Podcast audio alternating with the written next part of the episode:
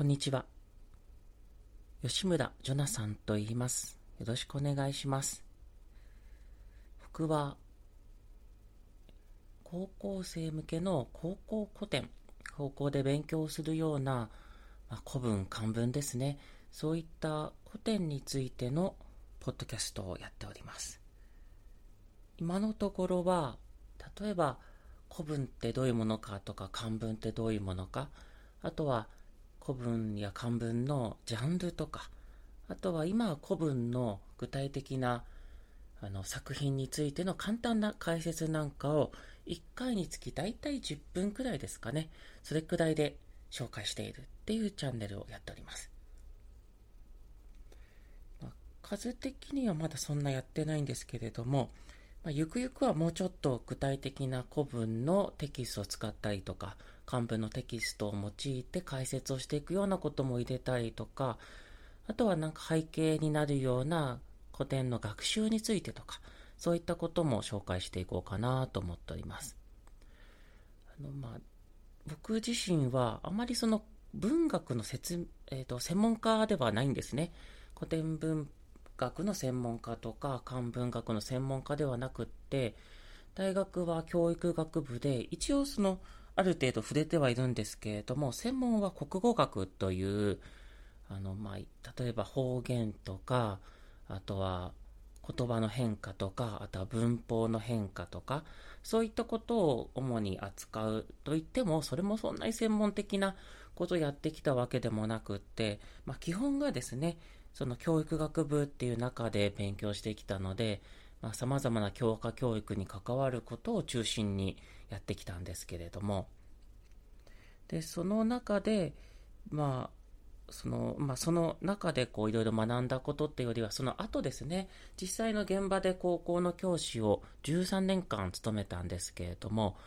実際その13年間務めた中で、あとはその後は今度は塾の先生とか、まあ、それ以外にも様々な教育の機会がありまして、そういうところで、まあ、主に国語を中心とした授業なんかも行ってるんですけれど、その中で、じゃあ、高校生が学ぶべき古文とか漢文ってどういうものなのかと。で、その学ぶべきというか、まあ、どういうふうに学べばいいのか。まあ、そういったことをずっと考えてきたんですよね。なんかそもそも古文とか漢文って何でやるんだろうっていうのはあると思うんですよ。まあ、もちろん歴史的な背景なんかもあるとは思うんですよ。大義名分としては、やはりこの国語っていうものを勉強するときに、ある程度のこの昔の文章になってくると、だいぶ古文的だったり漢文的だったりするんですね。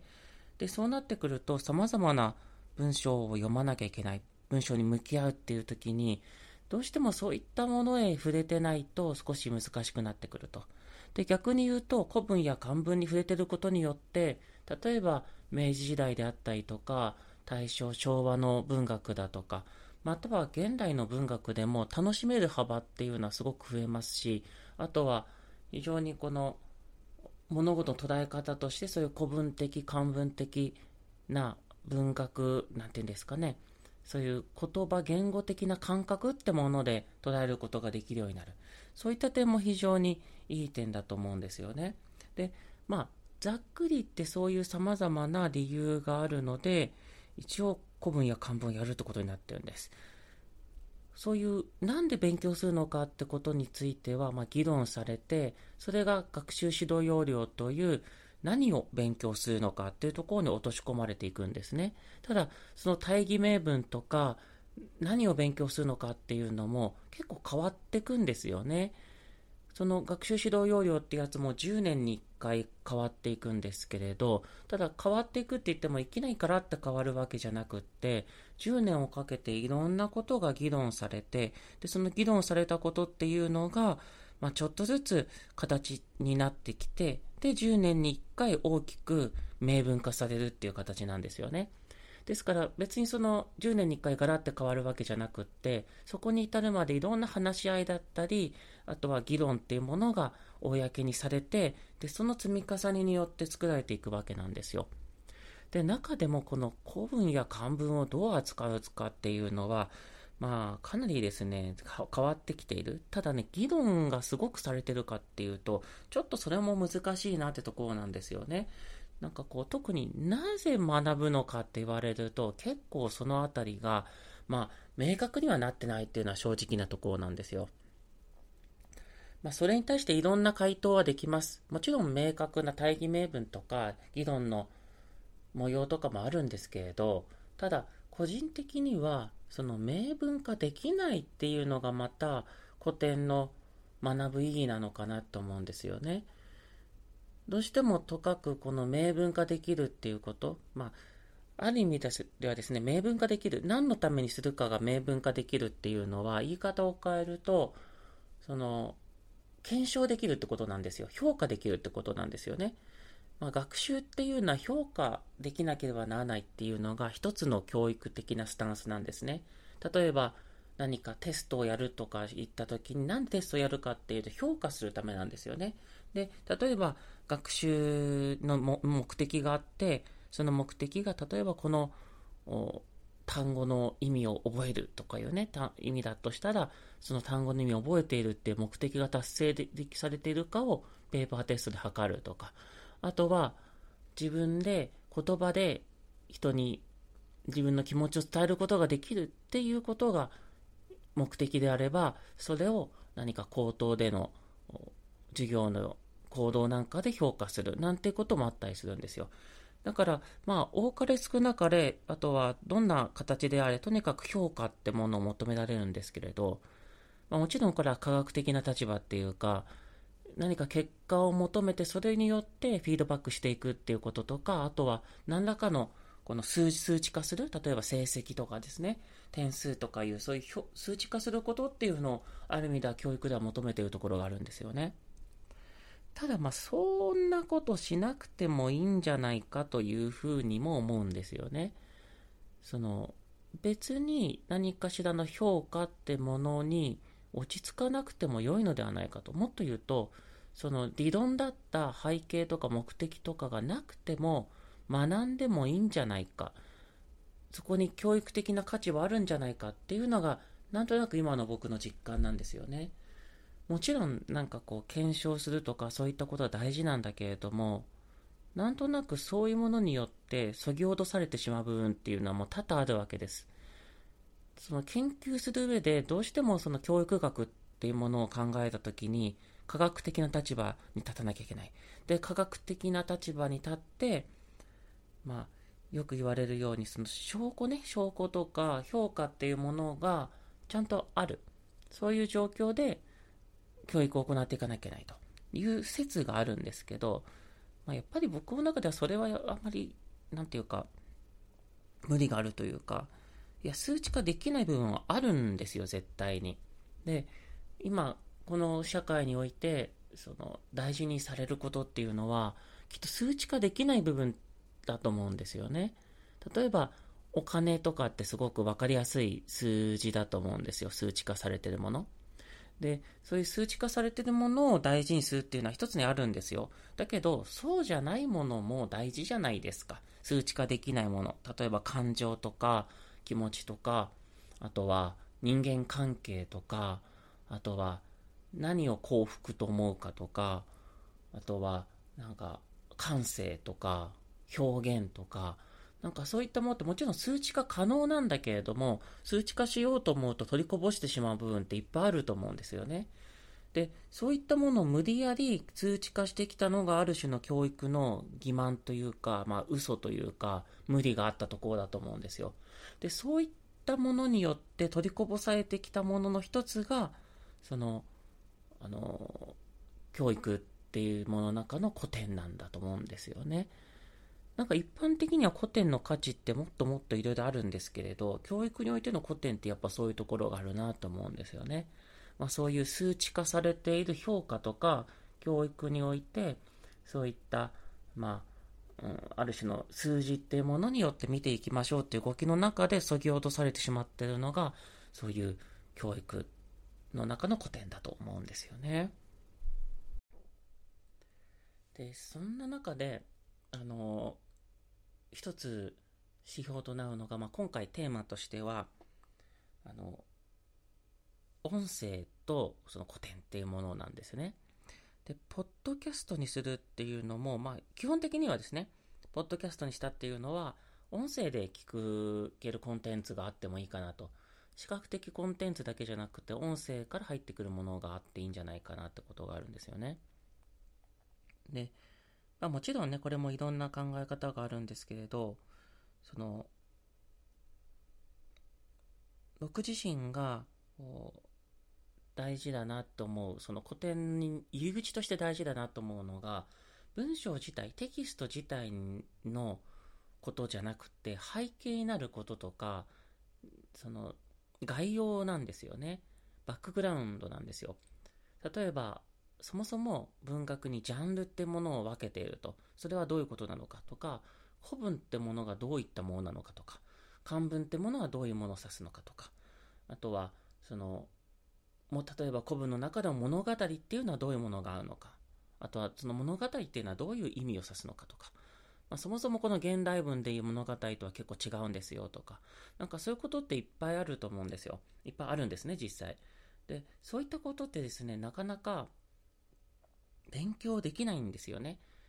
まあ、ある程度の本とかテキストには書いてある場合もあるんですけれど、結構ね、そういうところってあんまり問いただされないことが多くて、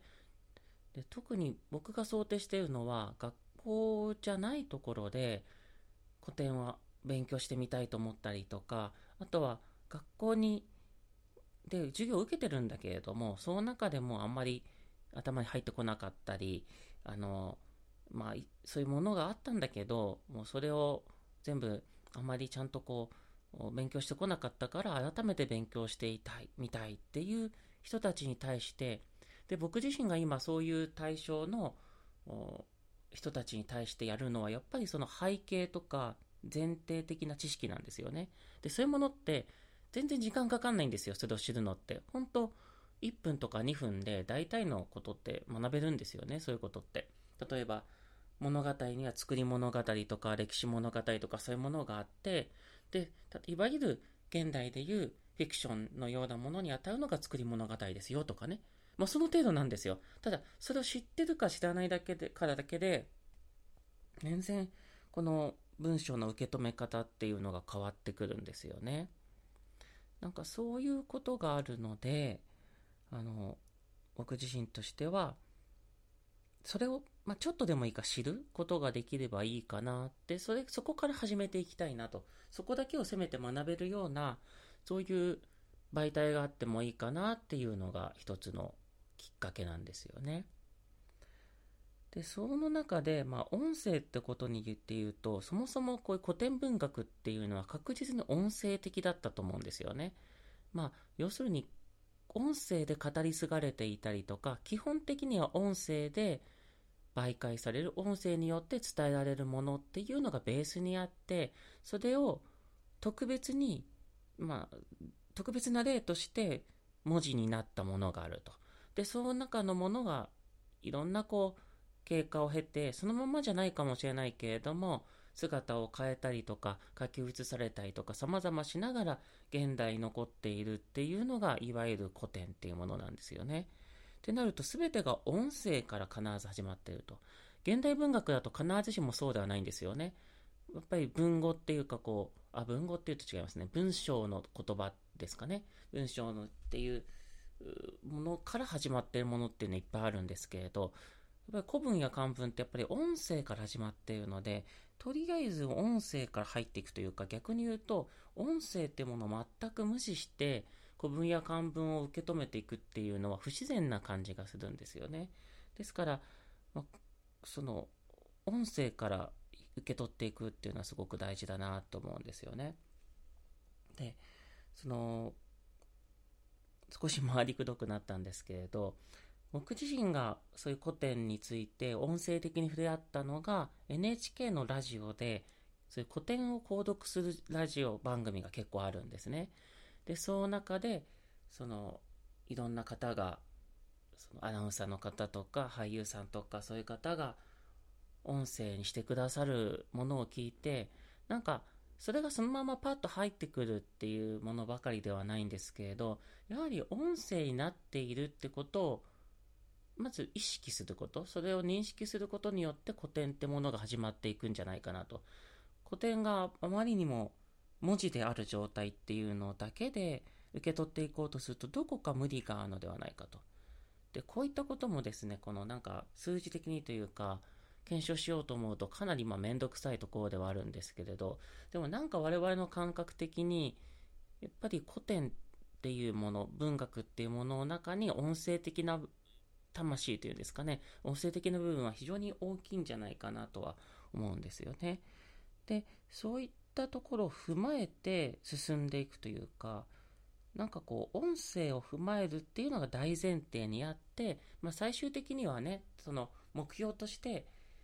その、まあ、テストを受けて、それを読解できるっていうところに持っていくと思うと、もちろんそこでは音声化するっていうことは必ずしも必要でないかもしれませんけれど、やっぱりここの中で音声化することによってずっと読みやすくなるとか、これはね、やっぱりひらがなで書かれているかな文化であるあるなんですけれど、やっぱり音声、音声にしてみると分かることって結構あるんですよね。音声的に読むと、あ、現代の感覚と似てるなとか、そこにあるリズムとか、あとはその流れとか、そういったものから受け取って理解できる部分ってやっぱあるんですよ。っていうと、やっぱりこの音声と古典っていうのは切っても切り離せないものだというのが、まずそもそもあるんですよね。で、またそのことを語る中で学ぶことっていうのもまた大事で、まあ、素読っていう文化がありますよね。漢文をそのまんま音読するんですよ。まあ、音読というのはここでは要するに頭で意味を考えたり、内容を思い浮かべながら読むのではなくて、ただ単純に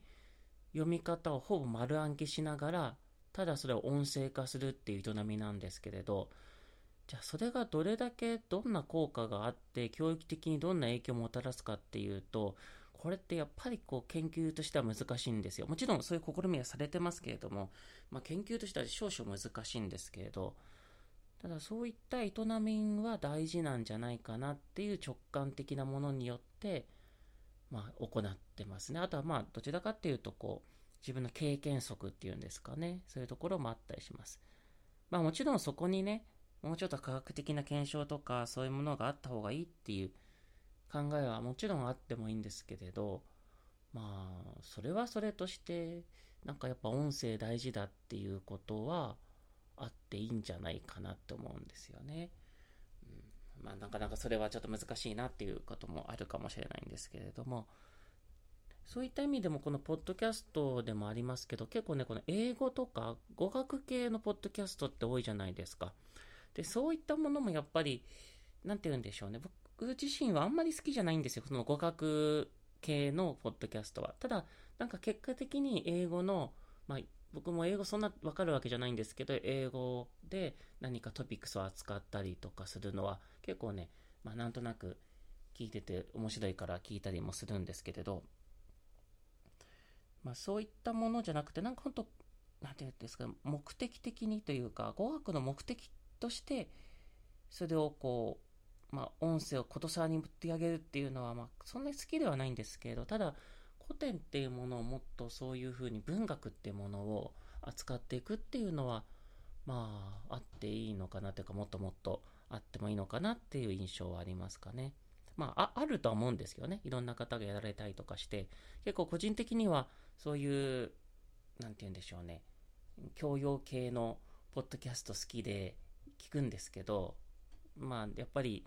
志半ばっていうわけじゃないですけど、あんまりこう、継続しない場合とかも多いので、あとは、まコンテンツ的には、個人的にはやっぱり NHK のラジオっていうのがアーカイブもありますしね、割と気に入ってるんですけれど、ポッドキャストではもうちょっとこうそういうものあってもいいのかなっていうのと、あと、どうしても高校生向けとか初心者向けに対して、あと、その高校生が勉強する範囲とかも踏まえたいなって思ったんですよね。というのは、その、なんか、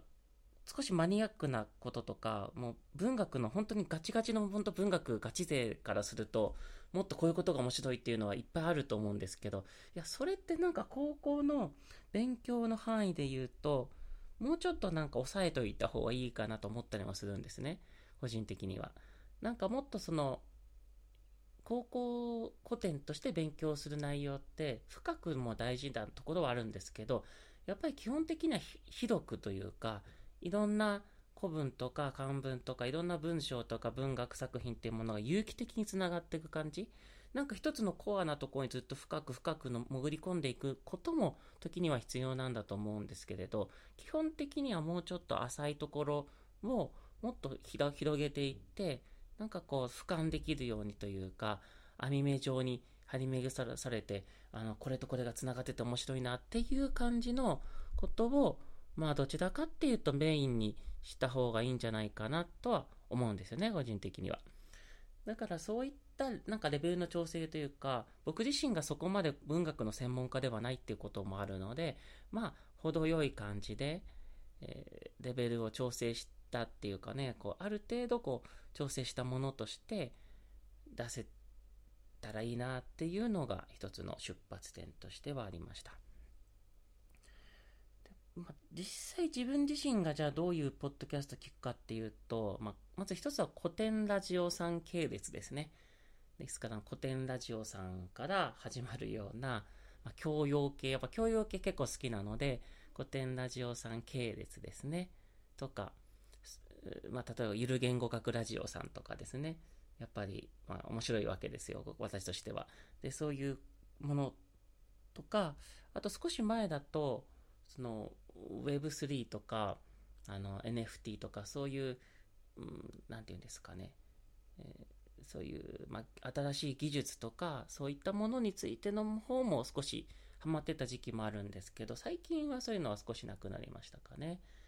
あとは音楽系ですかね。音楽系。音楽って言ってもクラシック音楽ですね。クラシック音楽が私すごく好きなので、そういったクラシック音楽に関わるものも、これあんま、なんもないんですけど、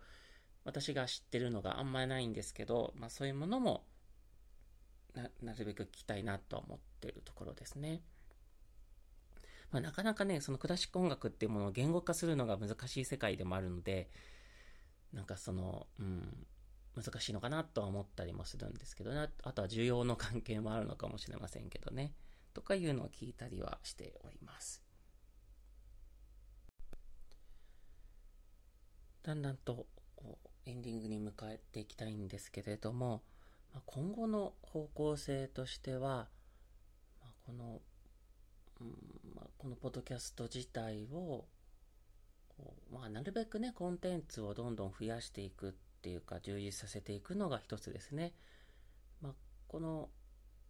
コンテンツ自体を単独で聞いてもいいようには作りたくって、なので、まあ、今の段階でね、多くの人にパッとこう聞いてもらうっていうよりは、ある程度コンテンツが揃った段階で勉強したい人が一気にこれでなんか自分の必要なこととか、あとは何かこう気が向いた時とかになんか流している時にちょっとこう、うん、なんか古典の勉強になればなとか、勉強なんかしたくないなって時に、ほんと BGM 的に流れていればいいかな、みたいな、そういうものに適していけたらいいなと思っています。最初はですね、結構こう、音声っていうか、あ、音声っていうか、こう、BGM とか、あとは、間になんかこう、音を入れたりとかもしてたんですけれど、まあ、ずっと流しっぱなしする上だったら、もうひたすらこう、音声だけの方がいいなと思って、で、そうするともうずっと聞き流せるし、もうなんか、切れ目もわからず、いつの間にかずっと進んでるっていうか、まあそういったものが僕個人も好きなんですよね、割と。あの、メリハリがあるって、あ、終わった、次だとか、そういう番組の楽しみ方をする時もあるんですけど、なんか雑談とか一人語りをずっと続けていくって、それをもうエンドレスでずっと流しっぱなしにするっていうのが結構好きなんですよ。だからまあそんな形でやっていこうかなとは思ってます。本当はですね、このポッドキャストをやる前に、自分でただこういう感じの語りをずっとしていく。その時も古典だけじゃなくていろんな話題についてやるものもやってみたんです、ちらっと。だけどなんか続かなくって自分の中で。あの、僕自身があの、いろんなノートで文章を書いたりとか、まあ、あと、それ以外にも YouTube のチャンネルあったりとか、まあ、いろんな表現をやってるんですね。で、そういった中で、ポッドキャストでそんなにやることないなというか、なんとなくそこで、それをひたすら続けていくっていうモチベーションがあんまりなかったんですよね。で、それだったらもうちょっとテーマがあって、それに従ってやっていくっていうものをやりたいなと思って、あと、僕自身が、の、勉強したいというか、やっぱりこう長年こういう仕事やってても、なんかこう忘れちゃったりもするし、あとは不得意分野があったりもするんですよ。で、そういうところを補っていくことにもなるかなっていう、自分自身の勉強にもなるっていうのもあるので、まあそうい、それくらいのなんか積極性っていうか、ポジティブな理由、なんかアグレッシブな理由っていうのがあった方がいいなっていうことで今そんな風にやっているところなので、まあ、このままでとりあえずはコンテンツをどんどん増やしていくってことをやっていきたいなとは思っております。あとはね、こう、自分自身もいろんな番組とかを聞いて、その、そこで得たものをこの中に活かしていくとか、うんまあ、なかなかね、この文学についても本当はもうちょっと勉強、そういう面ではしたいんですけれど、なかなかね、そういうこともできないでいるので、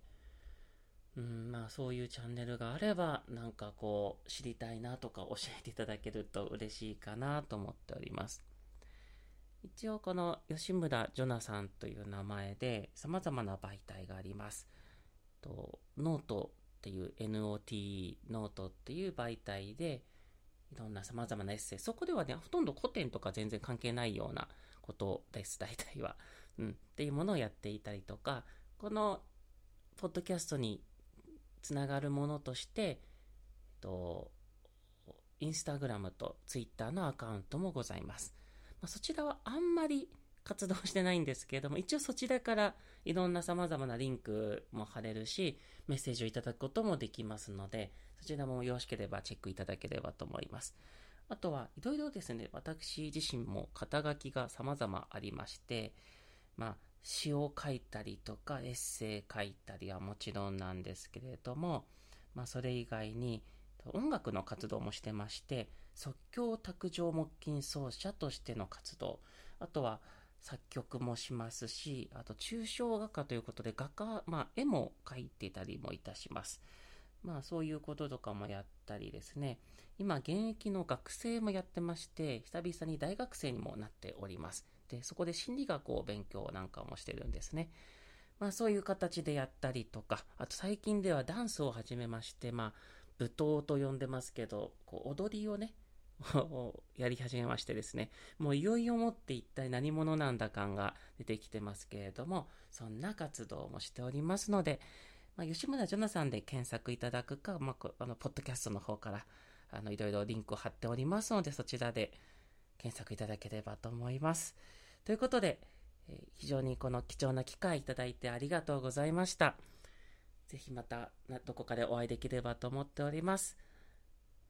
長時間お聴きいただいてありがとうございました。